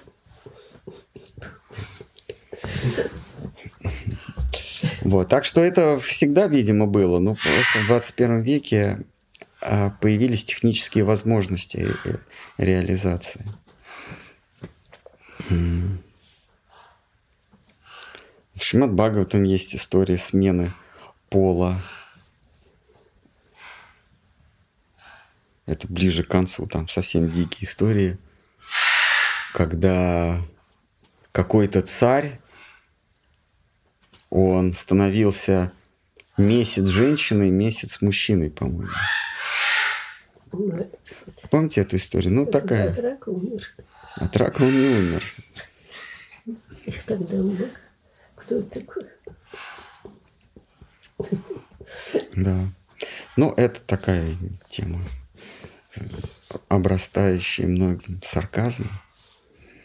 А, Дело в том, что а, каждое живое существо, вообще каждая сущность носит в себе мужские и женские качества. Абсолютный э, экстрим, то есть абсолютно мужское начало – это Шри Кришна. В нем нет женских качеств. Абсолютно женственное начало, абсолютно женское начало – это Ширадхика. В ней нет ничего мужского, нету самоутверждения, нету протишки, вообще ноль. А в нем нет ничего а, преданнического, он только потребляет. Поэтому они идеальная пара. Все остальные в промежутке имеют часть мужского, часть женского начала, часть мужского, часть женского начала. Даже Господь Вишну, в нем присутствует маленькой толики, маленькой толики, но, но женственное. А, и вот когда живое существо, да, а человек, он находится посередине где-то, человеческое существо. И в нас борются два этих начала, мужское и женское. Если в нас больше мужского начала, то, то мы рождаемся а, в форме му- мужчины. Если женское чуть-чуть перевесит, то в следующей жизни мы хотя бы чуть-чуть, не говорю чуть-чуть, но хотя бы чуть-чуть перевесит, то мы рождаемся в женском теле. И вот так мы путешествуем. В разных телах и в разных полах мы путешествуем. Но бывает так, что мы рождаемся, и у нас женская, э, женская сущность, она чуть-чуть-чуть перевешивает. И чего-то там не хватает, и ты рождаешься с ощущением, что ты женщина, но тело у тебя мужское. Получается, женщина как мужчина. И ты и получаешься, и получается, что ты рождаешься э, в Паттайе э, или стоишь возле э, трех вокзалов на Комсомольской, предлагая свою любовь. Или бывает наоборот, что ты у тебя чуть-чуть перевесило э, э, женское, а ты родился в мужском. А, ой, тебя перевесило мужское внутренне, а ты родился в женском теле. И тогда ты стоишь, стоишь на, на секьюрити в аэропорту Франкфурта в полицейской форме. Вот. С, с короткой стрижкой, непонятно, кто там, но голос у тебя командный.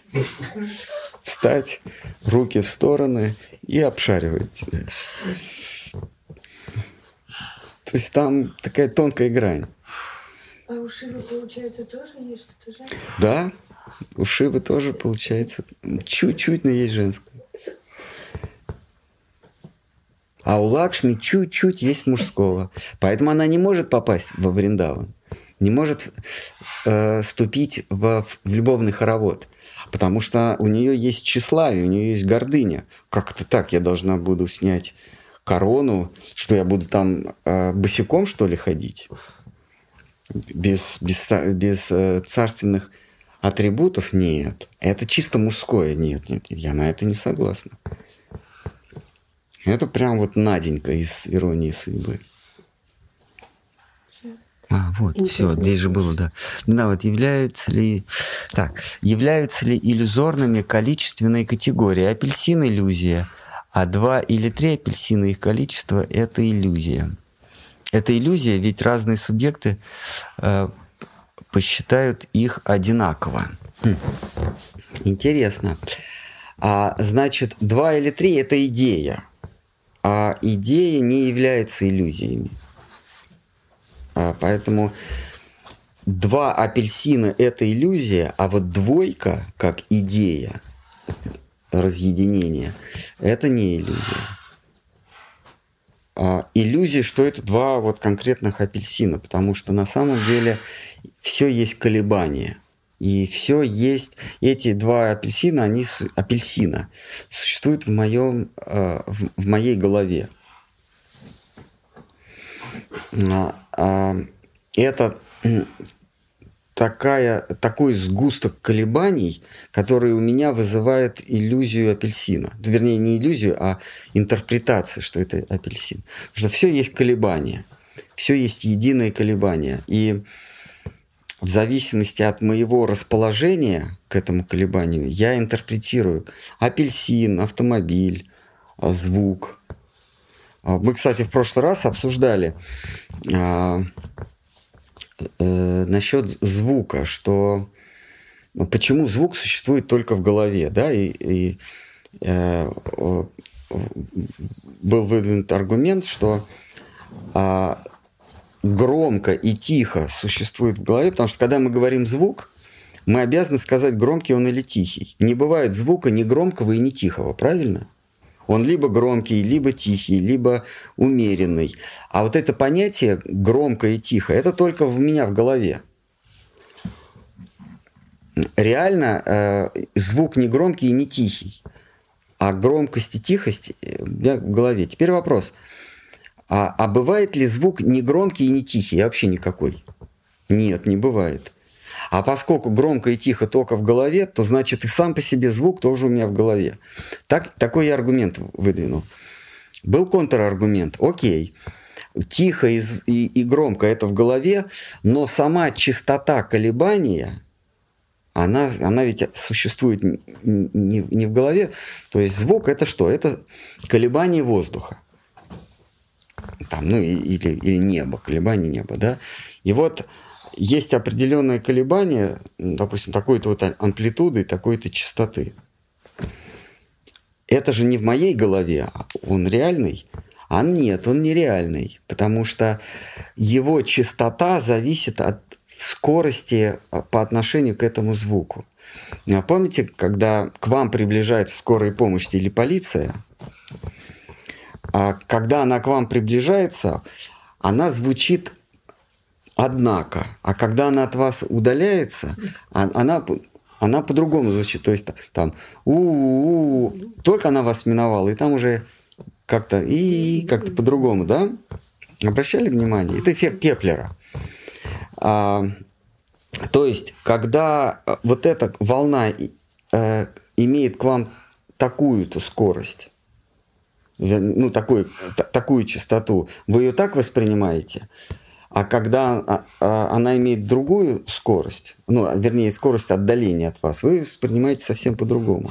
То есть даже нету объективной объективного колебания. Все зависит от моего, моей скорости по, по отношению к этому, э, э, к этому объекту. Или, например, э, красный цвет. Я, я, я его воспринимаю как красный, потому что у меня определенная скорость по отношению к этому колебанию. А если я начну очень быстро убегать, то то, что я вижу красное, я буду воспринимать как желтое. Но ну, нужно просто такую скорость отдаления или наоборот приближения к тому, что я называю красный, выбрать, и тогда цвет поменяется. Потому что цвет это просто-напросто моя интерпретация колебаний, которые ко мне подошли. Ну вот волна идет, да? А если я вместе с ней убегаю, я ее даже не замечу. Если я на нее набегаю, то я в нее ударюсь. Если я медленно от нее ухожу, она медленно меня догонит. То есть я буду каждый раз ее по-разному воспринимать. Это относится и к звуку, и, и к цвету, и к запаху. А, и это существует только в моей голове. Ну, вернее, а, в, в скорости, в моей скорости. И если я вообще останавливаюсь, то все колебания э, исчезают. То есть мир перестает существовать. Мир существует, потому что я начинаю двигаться.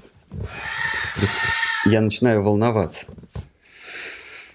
Если я не волнуюсь, то все апельсины перестают существовать. Мы читаем, как йог уходит из этого тела, предметы растворяются в ощущениях, ощущения растворяются в мысли, мысль растворяется в мне, то есть в самомнении, и я, оставшись без предметов ощущений и мыслей, я воспаряю в этот свет. А,